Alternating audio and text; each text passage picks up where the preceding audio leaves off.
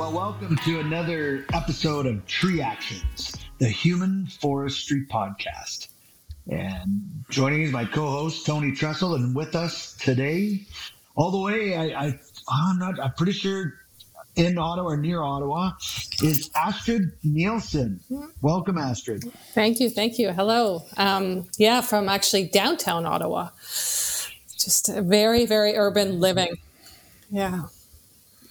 Welcome, Astrid. Yes, and we're looking forward to this as well. You're our, our second lady we've had on the show, and uh, there's going to be more for sure. But uh, we had a great conversation with Wenda Lee a couple weeks ago or so, and um, well, you know, we always start off by asking people how it was that they got into trees. Where did it all begin? You know, some for some people it's as a child just being interested or climbing in trees for fun and then it evolved into more of that but but where did astrid find her way into the human forest in the first place Oh boy, yeah. I guess uh, I, I, guess in the end, I could say that I came to it sort of naturally because it's it's part of uh, the family story. Um, I come from a line of foresters. Um, my father, as well as my grandfather on my mother's side, but that's that was sort of the I think roundabout way. I, I don't think I sort of thought as trees and forestry um, for a career early on. That's for sure. Um, I, it sort of it came upon me when I was living out west. So I uh, I uh, went out west. I decided after school in in Ottawa after high school, just I had a bit of a sense of adventure and just wanted to see what other parts of Canada had to offer. So I applied to UBC, um, got in, but that was for engineering actually. I just I thought, oh well, I'm going to go out and check out uh, engineering and and see where that takes me. Um, yeah, so I got into UBC. It was all excited. It was very exciting. Spent the summer in Banff. Um, working and then headed to UBC and uh, it was it was a tough year it was a tough year for me and uh, after that, I took a year off, and then I decided to uh, try try a different route. And I went into an environmental studies program to boost my marks um, to try and get back into to university. But uh, I, d- I decided to go into this program offered at Langara College called Environmental Studies. This was also in Vancouver, and I still remember some of those courses. Um, was, so this was over 30 years ago, 1991, and the class, one of the classes, we learned about climate change, and I was just, I mean, I was horrified mm. when I heard the stories about what would happen back. And this was a long time ago when nobody had heard of climate change, really. And I remember coming back and telling my family about it. And they thought, wow. oh, she's crazy. What's she talking about? And I was kind of freaked out about it. And uh, I kind of turned into like this granola hippie who was worried about throwing anything out, you know, became total vegetarian, um, really became conscious about my footprint on the planet. And so I guess that's a little bit where it started. Um, but through this one year in this program, I, uh, I thought, you know, it's not really focused enough. Um, and there's, and at this time, I don't know if you guys recall, but the Clayoquot Sound era and the protests that old growth protests that were happening out in Vancouver at the time. It was actually a pretty exciting time to be there. And you'd hear people talking about trees all everywhere you went. And I was just blown away at how much uh, the, the general population knew about forests and trees. And I had kind of grown up with a, learning a little bit about trees through my dad, but I'd never really taken it that seriously. And here I was out west going, wow, yeah, this is actually really, really important stuff. And it's, and, uh, and people can relate. It's, so I thought, okay, you know, maybe this forestry forestry is the way to go. So I got back into UBC um, and studied finished my uh, degree in forestry there, and it was great. Never, never regretted. Never looked back um, with any regrets on that. So that's how it all began. Wow. So you spent time working in British Columbia then, like, uh, and sometime out there in the working with trees? Yeah, so my summer jobs were all um, well through throughout BC. I had different summer jobs. Actually, one summer even up in the Yukon, I spent uh, doing some timber cruising and and different uh, forestry work, camping in a in a trail with a trailer, uh, traveling throughout the Yukon. So that was one summer job. Another summer job was actually in Germany, um, and then another one up in Fort St. John, BC, and then after I graduated, I uh, spent a couple of summers doing field work in BC as well before coming back to Ontario in 1998.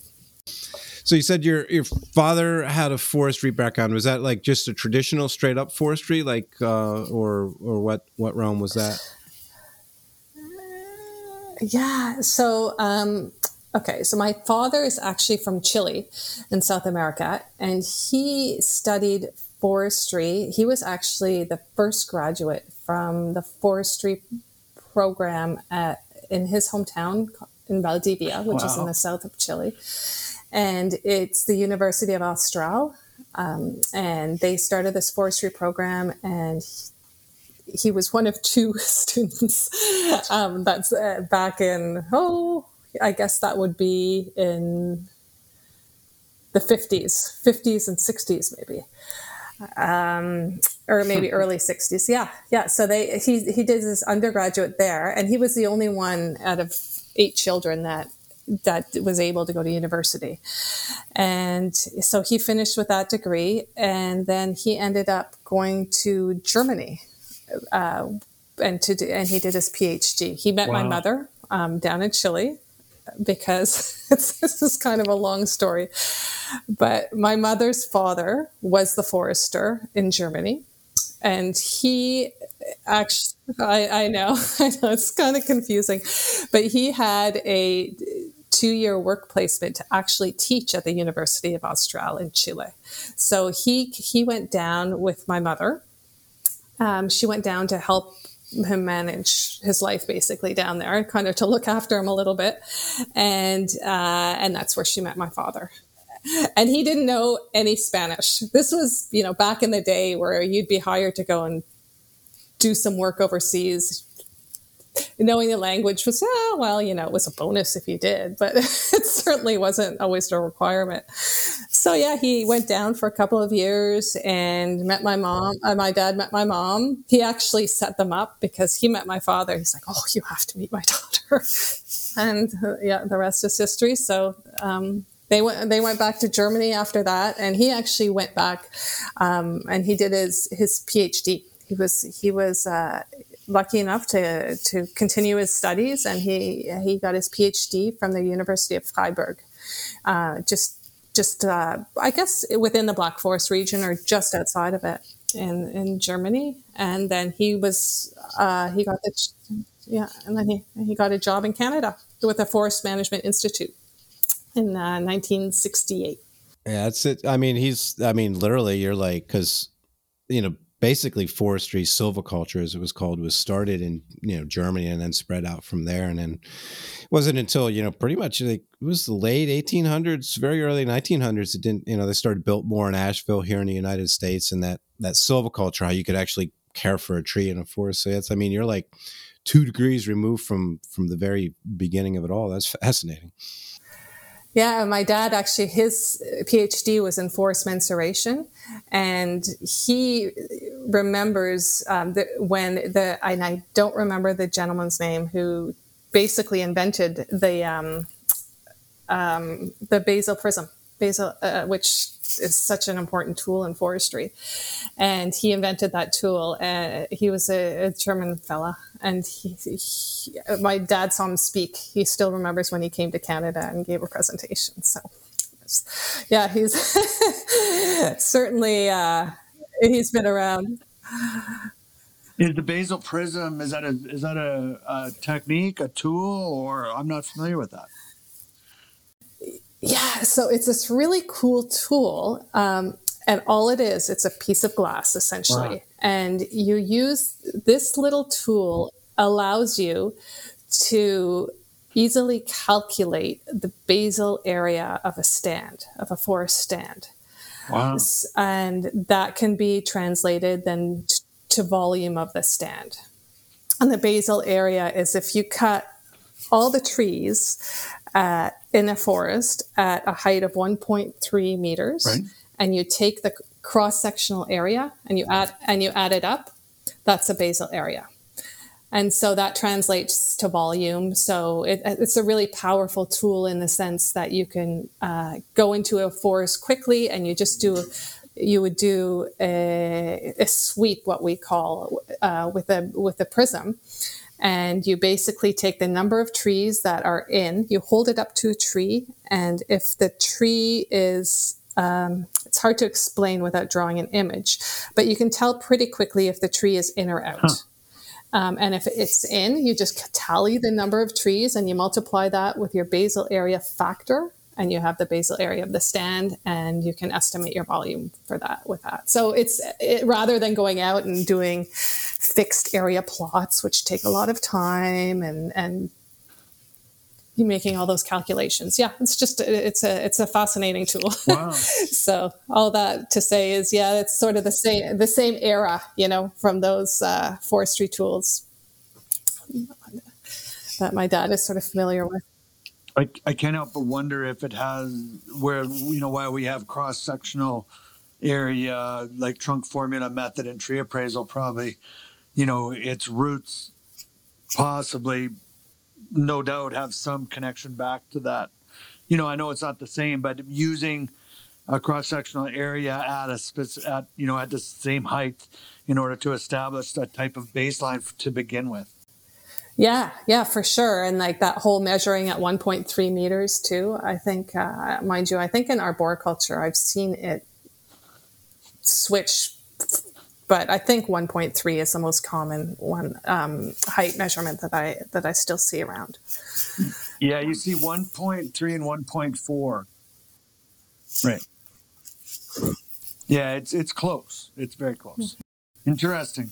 That, that's the classic diameter breast height, right? Which is what exactly. you use for board feet calculation. And see, see, my father has a forestry background yeah. as well, so there's probably a prism. I think he actually has a prism around here somewhere. Okay. He's been gone for a number of years, really? and I haven't gone through all his crap yet, but I'm sure it's around here somewhere.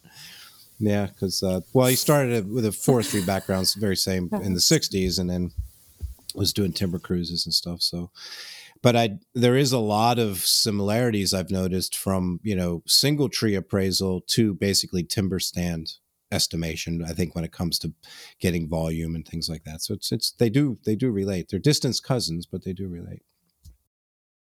Yeah, yeah, mm-hmm. for sure. So um, you know, uh, sorry, my I did I, I bumped out and I I missed some of it there, but um, I, would asked you the question, Astrid, about working in BC, and I think that's what took us down this path. But where, uh, you know, when, did, how did your uh, journey through the trees change after, you know, kind of getting us more like, well, I don't know exactly how your path. I mean, I met you at the city of Ottawa, and the first time, the first time I met you, like, was it a quick jump from BC to there, or what happened in between? Oh yeah, I'd say a very long jump, slow slow motion long jump.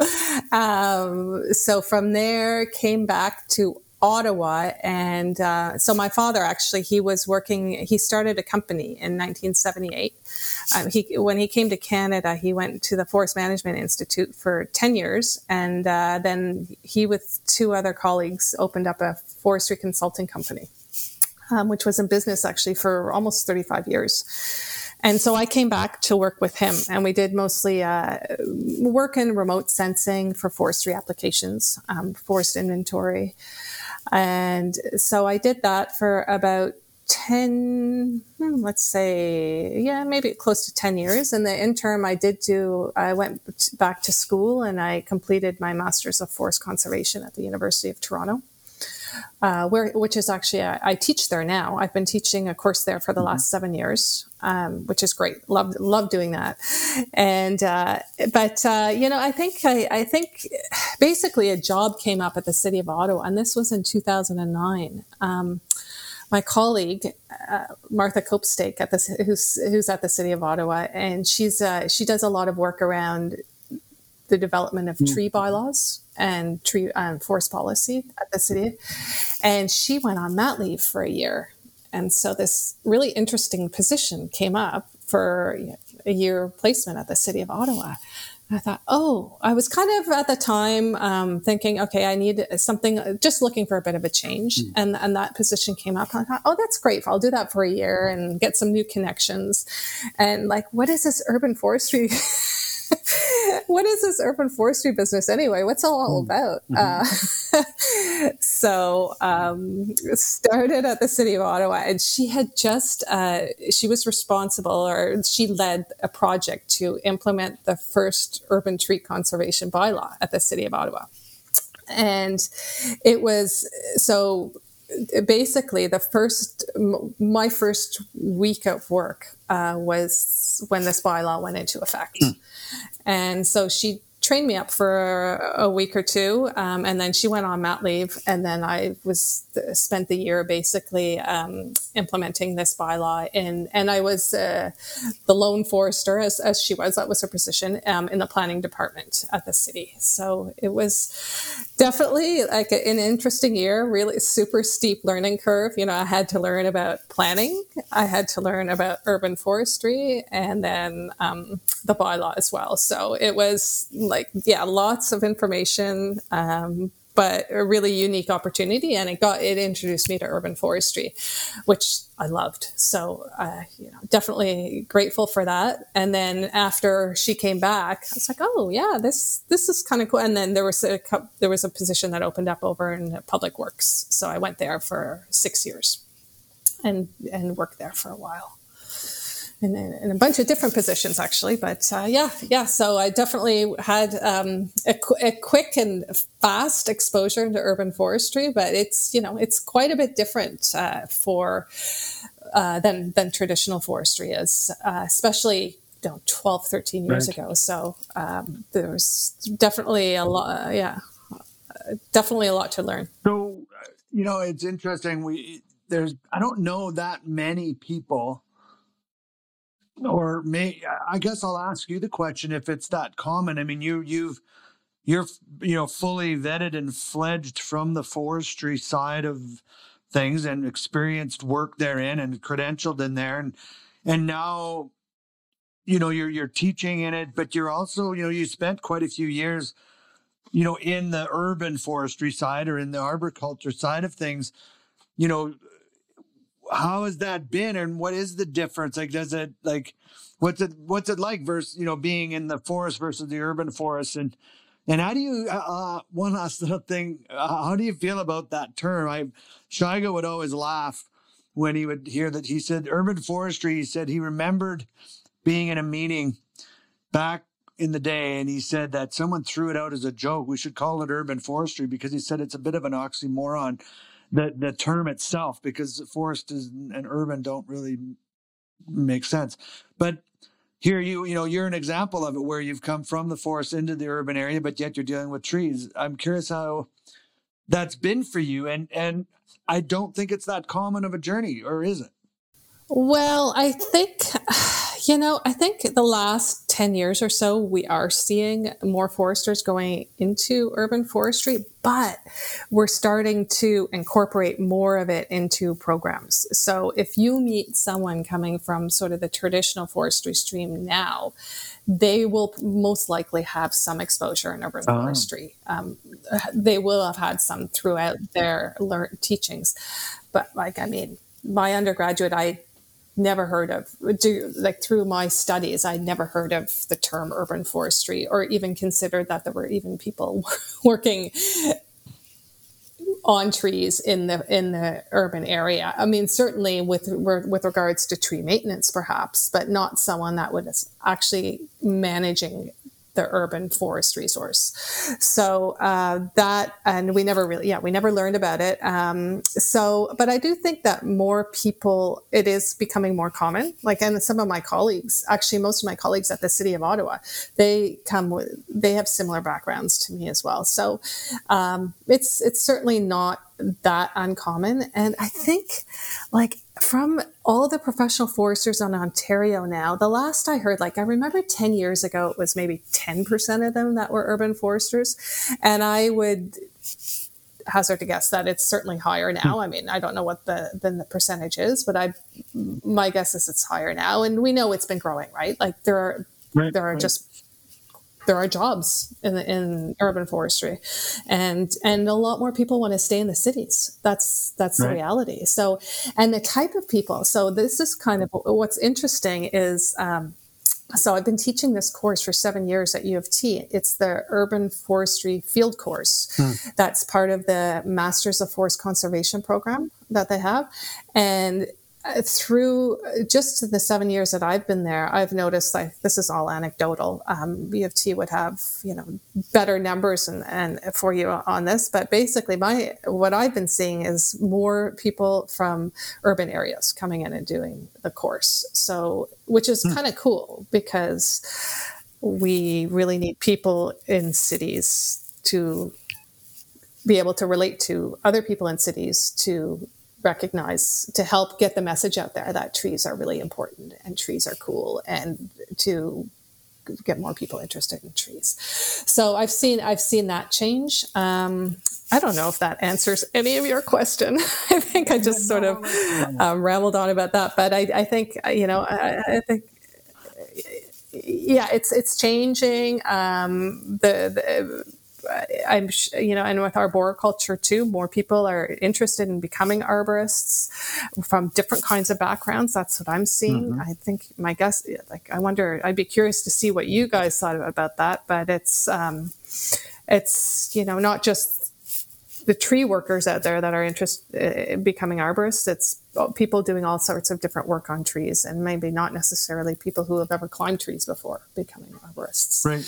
Um, well, is that is yeah, that something yeah, that so I think that that's something that people think think about? They think about arborists. Often it's associated with climbing, but um, certainly, you know, sometimes with with pruning and removal. But you know, you know, I think the the the term or the definition or the scope of what an arborist does has been expanded. I mean, there always was plant health care, but but certainly within the urban forest management, you know, of managing it as a resource is, is something I don't know exactly when it all started, but I think it is relatively new within the scheme of things, you know, as far as municipal development. You said something that piqued my curiosity. You said people from the urban areas are coming to take uh, urban forestry or, or coming into forestry. Like, would you say that people that were to enter the school or take, like, decide to enter the field were more rural or you know forest type people or uh, uh, what did you mean by that? I found that an interesting comment you made. Yeah.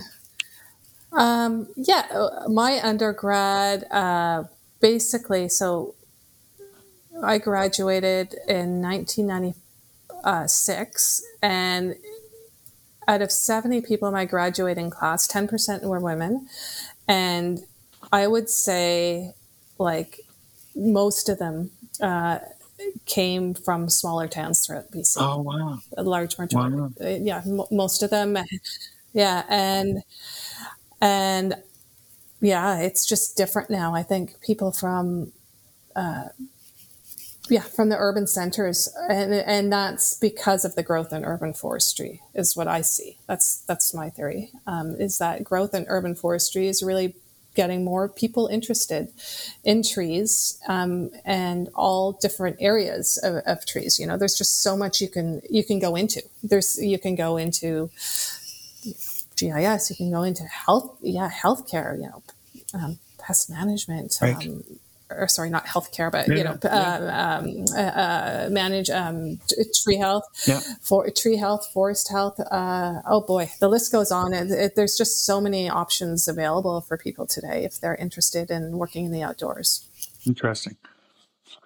So, what um, what do you find? Uh, you know, I mean, obviously you, you chose this career and it's in your family lineage. It's, you know, you were kind of maybe destined for it, you could say, but you obviously must enjoy it nonetheless. You know, what is it about working with trees that you find rewarding? Like about is it the trees? Is it the work? Or, you know, is it a combination? Yeah, I love being outdoors. Like the, uh, I would say in, in life, my the holidays that involve being in the outdoors are the ones I've always enjoyed the most. Any sort of trip that I've done that is, let's say, a canoe trip or a hiking trip, you you're I just remember them really well, and those are just the highlights for me.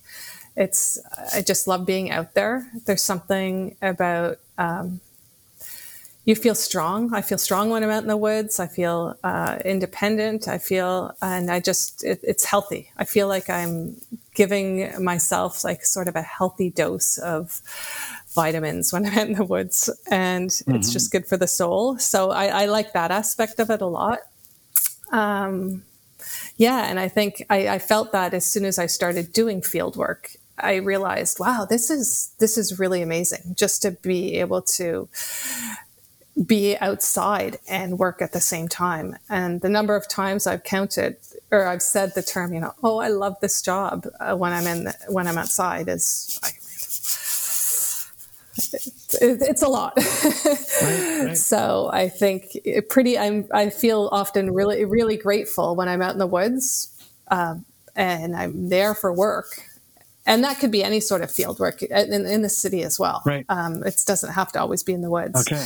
Uh, so I, yeah, I just feel really grateful. I'm like, this, this is, this is the job to have, man. like we're getting paid to do this. So it's, it's great. I mean, of course, of course you have crappy days, but I'm sort of lucky enough right now in my career that I can plan my field days out for the most part on to make them coincide with the nice sunny nice sunny days so so that's pretty sweet for me right now yeah. Yeah. When you, when you can when you can control the weather, yeah. you've really you really made it in the shade, and that's one way to do it is a, a schedule when you can it.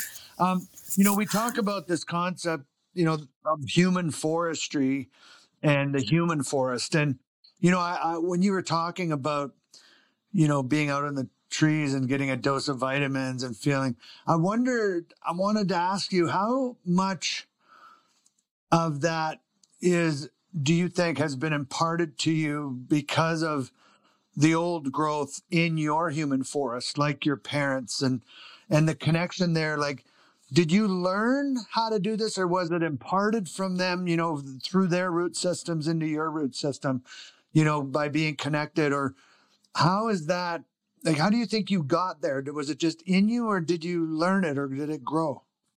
I think i found I think initially I found it through my own path. Yeah.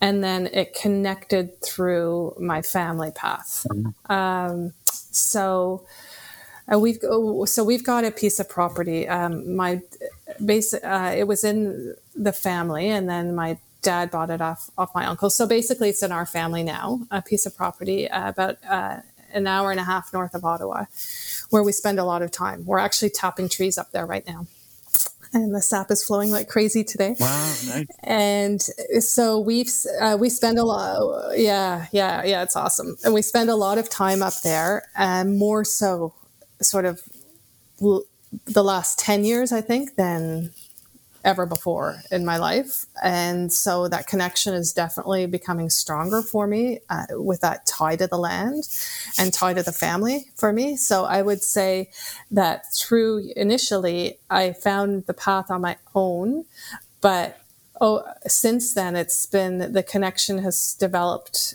uh, with within my family as well. So um, just as an example, like my dad and I probably well my mother and my dad probably for the last 30 years they they were always uh, looking for um, uh, chanterelles, chanterelle mushrooms. Mm, yeah, yeah. Uh, in German. That's what they, my mom always called them. And uh, so they, they've been uh, picking chanterelles up at our farm for many years. And uh, I started getting into the chanterelle uh, picking maybe 15 years ago or so.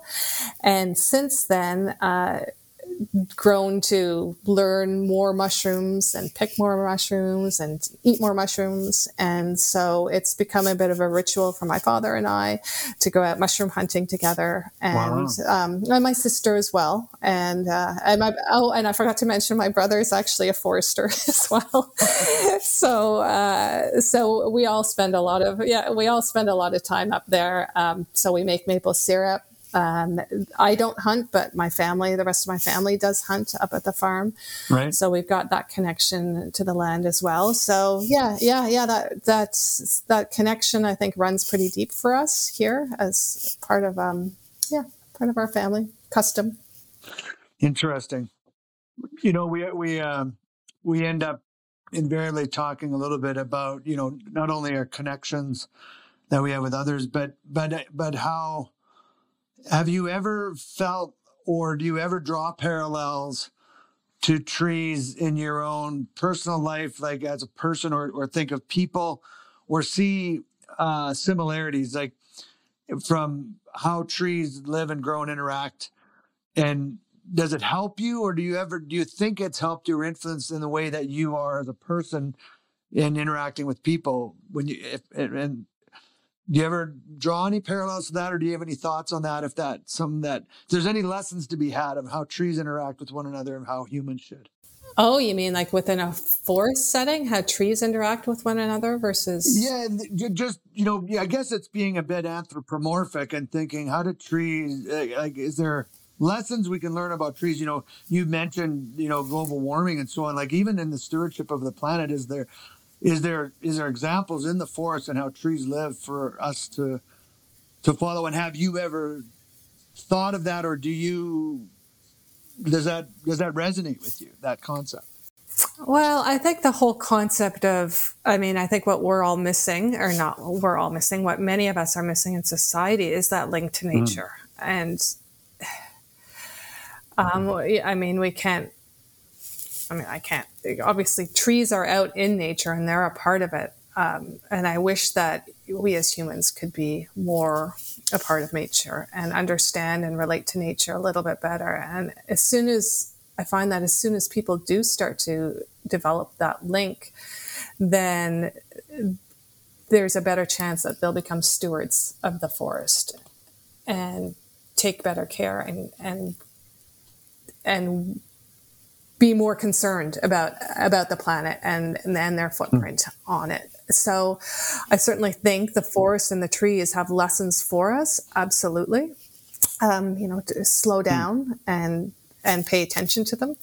I think is one of the key lessons that they could give us, and I think we all need to do that a little bit. Yeah, just and you know, I think through COVID too, you, we hear this often, um, and it was certainly the case for me. Is um, just to appreciate, and I think it's a part of getting older as well. I don't know if you guys feel this, but I just it's a it's a smaller things, right? Like it's I, I love to travel, and I've traveled a lot in my life, and I still do like to travel for sure. And and but I I don't feel the need to fly somewhere far away to experience something mm. big and amazing because there are lots of amazing things in my mm-hmm. own backyard here that I've yet to experience yeah. and explore.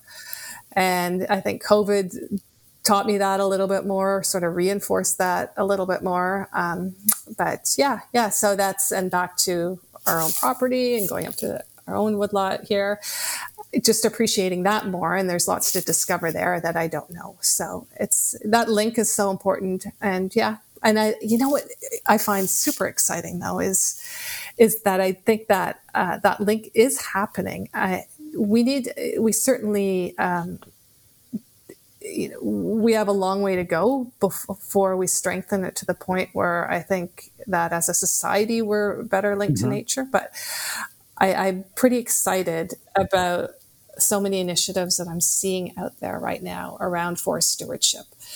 Uh, there, to me, that's ultimately what's going to change this planet and and it's gives me the greatest hope is to see these links to uh, these these stewardship activities starting in neighborhoods across Canada, and I think the world.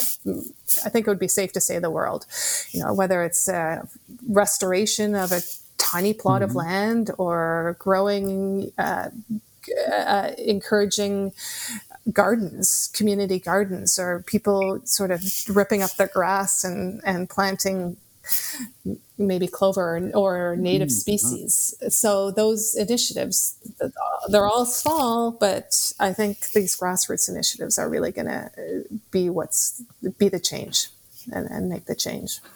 You uh, you mentioned earlier, you know that if people could, um, I think you, you use the term "learn to connect," or if they could begin to understand, you know, uh, the forest experience what what what do you how do you explain that like that for yourself? How do you explain what it is about the forest or about trees that that what are you talking about when you say that? And then how would you or recommend or what would you say to someone that, that to, to suggest how they might go about you know experiencing what you experience? Like how could you help someone experience that? What would you say to them to to find that um, I think part of it is understanding the impact mm. that we have that as a society have had historically. So uh, when you look at uh, when you're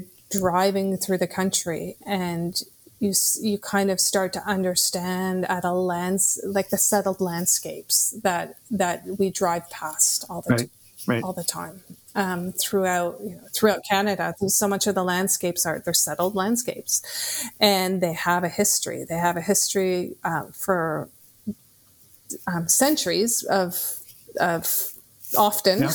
often it's not the best history in terms right. of you know um, what we've done to the land and and just sort of i think when people start to understand and comprehend that you know oh this for this this entire landscape used to be um, forested or wetlands or just right. understanding that uh, what it used to be. I think that starts what I see. Um, a light bulbs often will go off in people's head and say, "Oh, wow, yeah!" Like just recognizing that it's it hasn't always looked this way, and right. I think that's sort of the beginning of what um, people start to to hang on to and can connect with, um, and then uh, yeah, and so kind of understanding your own Im- the impacts of society and then our own impacts too. Uh, that that's that's the starting point, and then from there, really just being out in the woods, I think, is is really important. And whether it be you know walks in the woods or however, everybody's different. Um, whether it's going to be looking yeah, foraging for for plants or mushrooms, or whether it's going on a hiking trip, a canoe trip, any of those, any anything, just being out there is is a way to really connect. I like what you said about the history. I really, it, just made me think of something. Um, you know, I, I don't remember when it was on one of my trips out, and I believe it actually was to Ottawa. Uh, someone mentioned about the the like the Ottawa or the, the well the St. Lawrence Valley particularly that whole region all the way out to you know right out to the Gaspé right into Montreal to to where it comes into Thousand Islands like that whole region was quite densely forested uh, going back to what what 200 years I guess you could say or maybe previous to that it was very densely forested with white pine And my is that correct Absolutely, yeah, and big yeah. white pine too. we always just think big trees out west, but there were there were huge white pines throughout Ontario. Yeah, I yeah. remember I was doing a program in in For Kitchener, and and they had a large white pine that, and I'm talking BC size. It was massive, and it had been getting encroached upon by road development, and the road had been expanded once more, and it was starting to tip and it was well over 100 it was probably 130 140 feet tall and i would say a, easy a meter more than a meter in diameter at the base like it was and i remember the the guys it came up as a tree for the project for the course because they uh they, their bucket didn't reach the first branch and there was no other tree they'd never encountered this before where the bucket didn't even the full extension wouldn't reach the lowest limb so there and then it was leaning so heavy they, they, were a little nervous about climbing it and you know we ended up and it did need to be removed because it was clearly up like uprooting and it was going to go down eventually. It was still alive, but it was going to take down some significant power lines in, in the midst of its process. But unfortunately, we did have to remove it. But it was it, it just struck me how none of them had ever seen it. And I was going, man, this kind of that's I think when I realized and it, you know, someone said, Well, if you you know, this used to be all full of it. And that's an example of what you're talking about. And, you know, obviously we can't go back and bring it all back, but but an awareness of that and uh, you know, the the the lack of attention to that that used to be, you know, in the name of progress.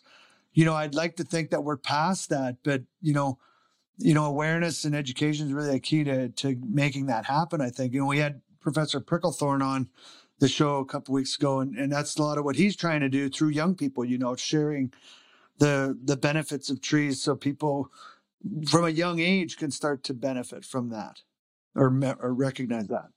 Yeah, for sure. The it's the young kids. We got we have to yeah, get them to to appreciate nature. And that's a tough one. Hmm. Um, there's just there's so much work that so many good people are, are trying to do. Yeah, um, Professor Pricklethorne's a great example of that. And there's I can name many others, colleagues that are going out and talking to talking to children in schools and and really just trying to uh, get get young kids educated about about trees and nature. So there's lots of that going on, but it's it's a tough one because you know they've they've got so much competition with this fast world mm. of the internet and phones. Um, there's a lot of hmm. tre- trees have a pretty tough competition out there right now for in terms of um, attention spans, right? right? right. So trying to, yeah, yeah, yeah. So it's it's it's a tough one, but uh, at least you know, I, I, at least there's a lot of people who are trying really hard, and I think a lot of teachers are try to incorporate teachings about nature into their programs. Um, so hopefully, hopefully that push continues um, because we really need it, and those young kids really. Um, sh- it's not that they need to learn about it. I think that it's more that they deserve to mm. learn about it. They deserve to ha- have that connection because really, like, you don't meet kids. You don't meet a kid that doesn't want to be out in the forest every kid loves to be out in the forest. Interesting. It's not until we become adults and some may say, "Oh no, I don't like the bugs," or "I don't like dealing with this and that." But all kids love to be outside in the outdoors. Really. Um, yeah, yeah. It's almost like we're born with the like before. I don't know what happens, but you know, it's like a young kid, young children always enjoy. They they don't complain about being outside in the the dirt or the soil. The parents might have concerns, but the children don't. And then it seems like at some point it changes, doesn't it? Like there's it can be, you know, either video games or whatever. I don't know. I don't want to, you know, I don't want to, you know, judge or say that that anything is bad necessarily. But but it does it does seem to be, you know, what do you think causes that or causes that shift? I guess I'm not sure. Maybe comforts. Hmm. Um, we we all get used to our comforts, right? And I I, I guess uh, um, yeah, just the, it's just easier sometimes not to be out in the out in the woods when it's um, you've got the comforts of home so close by. So maybe that's all it is, but. Um, yeah, and it's it's not not everybody's to go down the green path, that's for sure. But it's nice to have that opportunity if if it's presented to you. Well, and it's it, it you know it's interesting. It's not even it's not even just the green path, but the fact that the you know the the land, the trees, you know, our whole existence in, in so many ways, you know, is tied in with forestry or, you know, water, trees, and uh, earth, you know, that that without those, we'd be in pretty big trouble, even in the cities. yeah, for sure, and I think we hear that a lot from um, Indigenous people, yeah. talk, and and it, and hopefully, you know, there's a lot of that, um, or I should say, more of it in the curriculum, the school curriculums than certainly than I was exposed to when I went through school. And hopefully the kids are maybe learning a little bit about that connection through that as well. So, so, so what, um, uh, you know, I, what is your, uh, what, what, what do you know about the, you know, the indigenous, you know, uh, forestry concept or what they, you know, obviously it was very different, but I, you know, I don't have a I have some knowledge of it, and we've had people on talk about this before. But you know, you know, I, and in fact, it's kind of funny you bring it up because when I was when I was thinking about asking you about the St. Lawrence Valley and, and all the pine trees, I was for some reason in my brain I was thinking, you know, we call it the St. Lawrence Valley, but you know, it was called something else long before that. And you know, it's funny we put names to things, and I thought I wonder if you know, I don't know, Tony, in the U.S., is it known as the St. Lawrence Valley up there? Like, is that what it's called even in the United States, or does the Americans call that region? Because it, you know, it splits U.S. and Canada there. No, it's pretty much, yeah, we use the same. Uh, we would call it St. Lawrence Valley, sure. The St. Lawrence, even though it was, that's, even though that's a, yeah, okay. But, you know, and I don't even know what the First Nations call that region. But, um, you know, what do you think? I, it's funny, Astrid. I was thinking the same thing about wonder what, you know, how the play, how when you were talking about, you used a term that I, I found intriguing us, uh, civil, not civilized, cultured, or something about how the land was claimed and used. I can't remember the term you used, but like First Nations didn't do that. You know, they they didn't do that kind of thing. They kind of were part of it, not they didn't claim it. But um, how would things look if or how could things look if we were to follow more of that model? And what is the model of First Nations? Do you think? Yeah, well, I'm not going to. Um, I think there's uh, there's a lot of Indigenous um, people across Canada, and, and so many different um, and, and so right. many different variations uh, and approaches that um, that I'm sure that they all use and how they. Yes. But generally, um, the connection to the land is, I would say, quite different than than one that I was brought up hmm, using. And I think that any you know people who come with sort of a European background, um, it's just a different. It's now that being said, I've learned a little bit. Well, I think just in this discussion, you've probably you've heard that my connection to the land has mm-hmm. become stronger through my life um, because of the paths that I've chosen. And so I'm, and I'm pretty grateful for that. And I continue to try and strengthen that all the time. And I do that often through learnings um, from indigenous resources, um, books. I've read some books, or I you know hear a lot of um, uh, just on CBC. There's a lot of programming, um, Indigenous programming. So through that, I've I've learned a lot more about how this connection to the land and how important it is um, for Indigenous people and how many of them are trying to regain that back in their communities. And yeah, like I've just I've through my own experiences, I've learned a lot from them hmm. and again, I'm grateful for that. And I think we all could use a little bit more of that in our lives. Um, the book that I've that I really uh, that I really connected with was called is called Braiding mm. Sweetgrass. And I'm really bad at thinking of people's names off the top of my head, and I can't believe the author's name is escaping me right now. But it's a phenomenal book. She's a professor. Robin Wall Kimmerer. Thank you.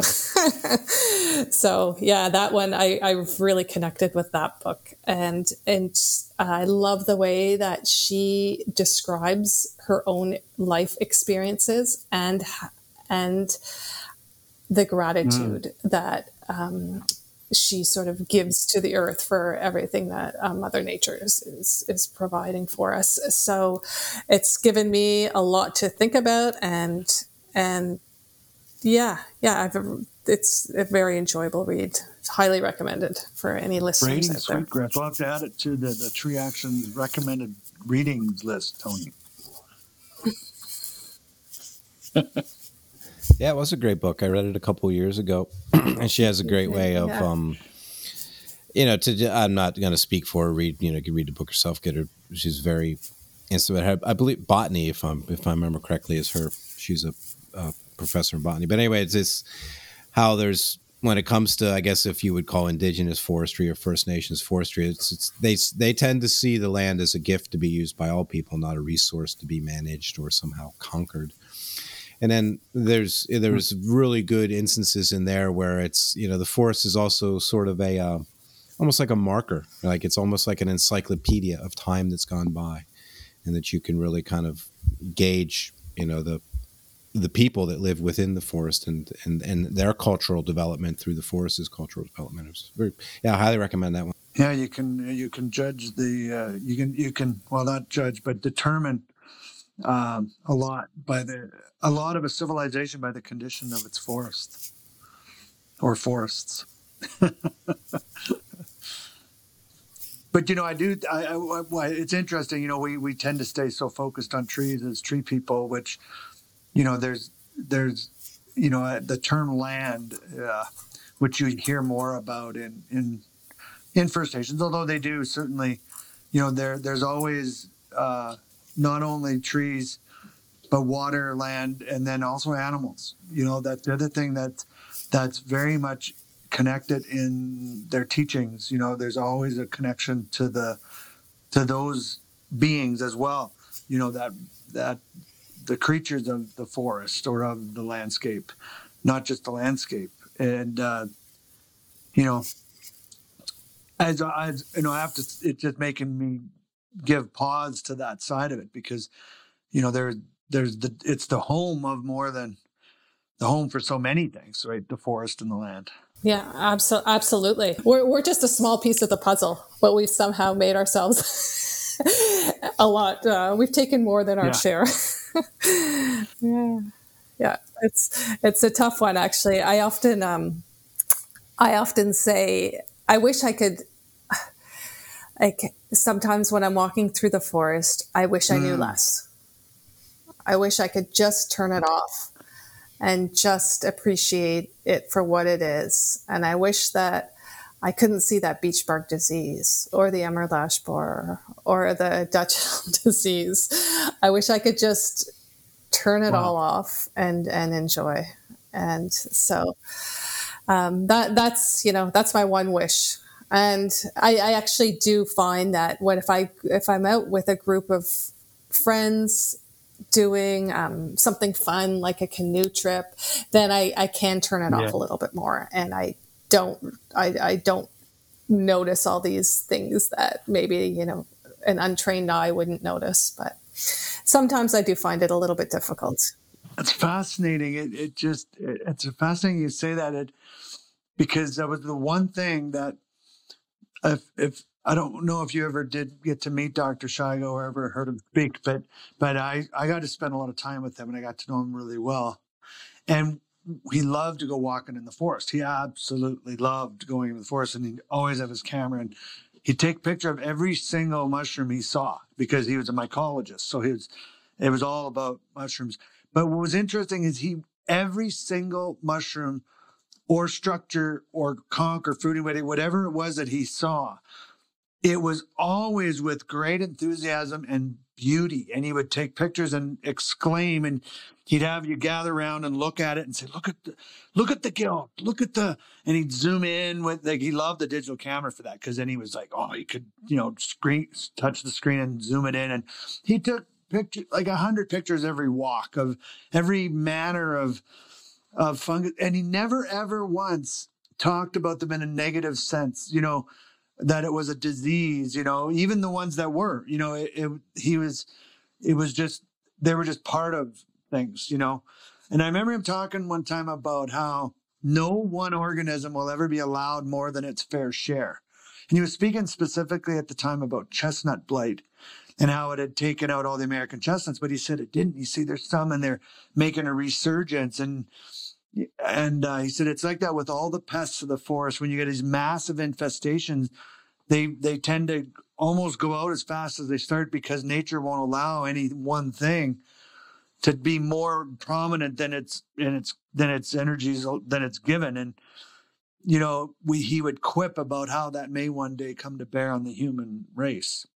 Oh, I love that, and I think that um, yeah, I've certainly I, I I know I just sounded pretty negative about uh, about recognizing all those different diseases, and you know that's. But I certainly there's just so much beauty to be seen and to experience that I, I yeah I love that, and and being able to just get so excited every time you find a new mushroom and um, being in awe about about uh, you know finding an yeah. animal track you're unsure about or, um, or yeah yeah there's just so much so much to explore and to see so that's that's exciting and you need to hang on to those ex- to those discoveries because that's what keeps you going and and definitely can get you past seeing seeing some of the negative stuff that we see on a regular basis too. So, yeah, yeah, I love that perspective actually. And I remember seeing um, a presentation by a wildlife uh,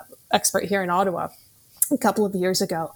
And I loved his approach. It was sort of similar in that he spoke about all species uh, in in the same light. Never mentioned the term invasive species or introduced right. species. He he took pictures of wildlife, whether they were native or not. So it's I love that approach and really appreciated that. So I certainly yeah. Thanks for that, and I, I, it's a, it's a good reminder that there's, yeah, there's just still so much beauty out there, um, yeah, and always will be, right? Uh, you know, it is a, you know, there's an example of, you know, Shigo's uh, you know, mycorrhizae or mycelium still infecting us and, and others, you know, because, you know, we, we it, it, it's again that analogy of human forestry, but, and, and how we're, you know, we're all connected in some little weird way, you know, but, but, um, it really is a choice. You know, that's one part of it that, that, that we have the ability to,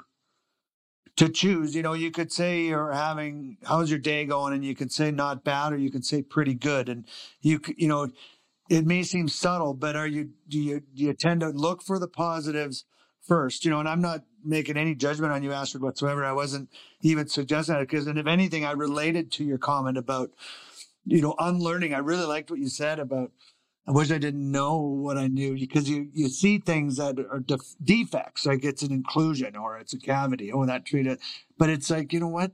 That doesn't matter. It, it's just part of nature and, and, and it's okay. But, um, yeah, you can choose, you know, we can choose to see the disease or we can choose to see the beauty of the mushroom, right? It's, uh, and that, that I think is something that we can, mentor as as trees in our human forest to other trees growing up or just interacting with them to to maybe just choose to look at things a little differently Totally. And I love the example you just used of the term defect. So when I, I write, I prepare a lot of arborist reports and I'm trying to move away from certain terms. In fact, I've never used the term defect.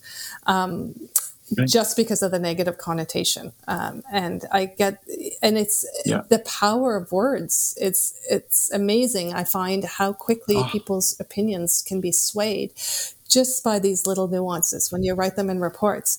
So, um, and even I'm trying to move away from. Um, conflict, the term conflict as well.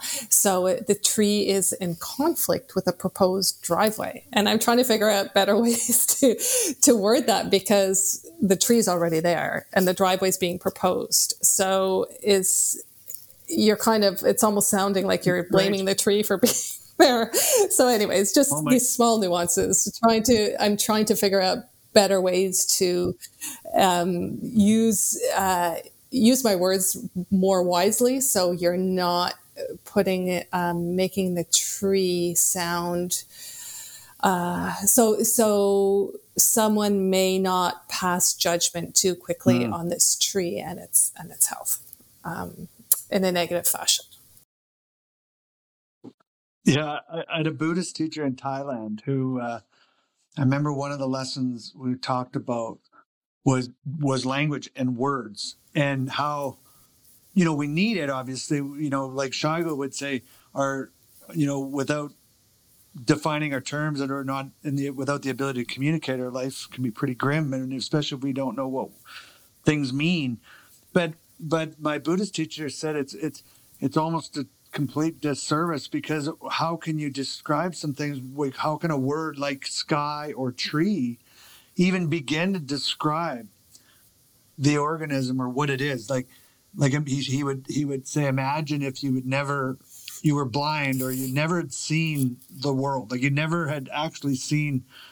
You know, just look out your window and look at whatever you're looking at the the scene that you're seeing. You never had seen it before in your life, and all of a sudden you see trees and grass and sky and clouds and birds and how would you ever begin to describe what they are with the words I just used? The words I just used could never describe the beauty and the amazement of of nature or just the things around us. And he said so they can be so limiting or so confining or like you say lead people because because they're left for our own interpretation you know whatever our experience our lenses that are attached to that term formulate what our thoughts will be around it even though whoever used the term in the report like you're writing you never meant that term to be taken in that way but it's when someone takes it into their brain it it's filtered in their filter and now they have a different outcome with it. And it's uh, it is a powerful medium but yeah you know it's an interesting concept. And I, I really find it fascinating